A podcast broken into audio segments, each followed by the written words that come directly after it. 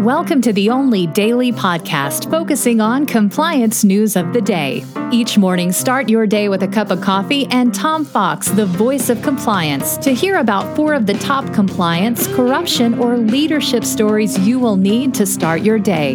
The Daily Compliance News is a production of the Compliance Podcast Network. September 12, 2020, the Glass Ceiling Broken Edition.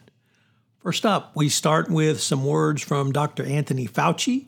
If you're a New York theater goer, as I know many of my listeners are, and certainly my wife and I are, um, you may not be able to get back into a theater without a mask through the end of 2021.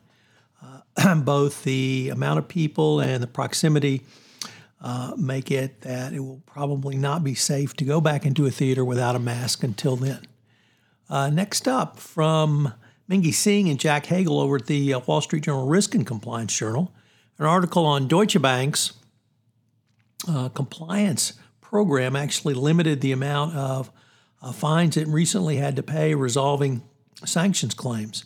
The sum of the settlement um, is obviously minuscule compared to the 75 million maximum civil penalty the company could have faced. The fine was actually a little over $500,000.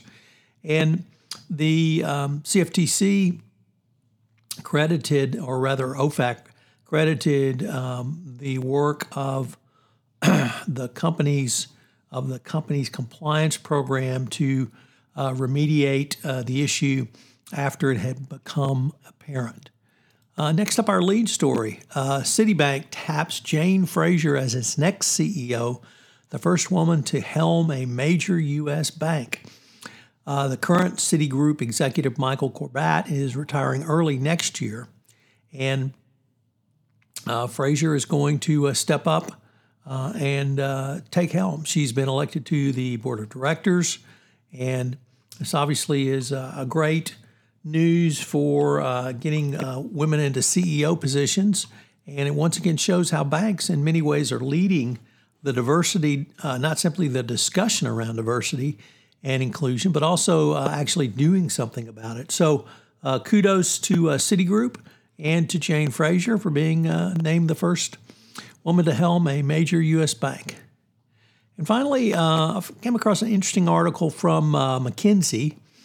they put out a great newsletter, which um, a weekly newsletter on some of their reports, and it's all free. So I would urge you to go to McKinsey and sign up for it. It's got some really interesting information, and uh, they said that um, I don't think this is particularly new or news newsy, but the COVID nineteen and climate change have exposed dangers of unstable supply chains, and that this is uh, what I did find interesting. This is a once in a generation disruption, which every company needs to not only be aware of, but uh, to be able to respond to. So the sort of um, disaster recovery, business continuity, business as usual continuum obviously applies to supply chains. And you need to be ready to make a change, but also think about using this opportunity to clean up your supply chains. Um, how many uh, vendors in your supply chain do you actually need or are not using?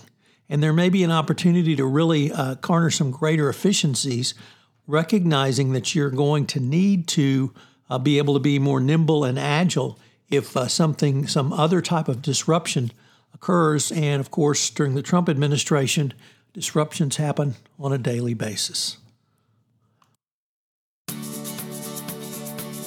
The Daily Compliance News is a production of the Compliance Podcast Network and a proud member of C Suite Radio. Thanks so much for listening. I hope you'll join me again tomorrow.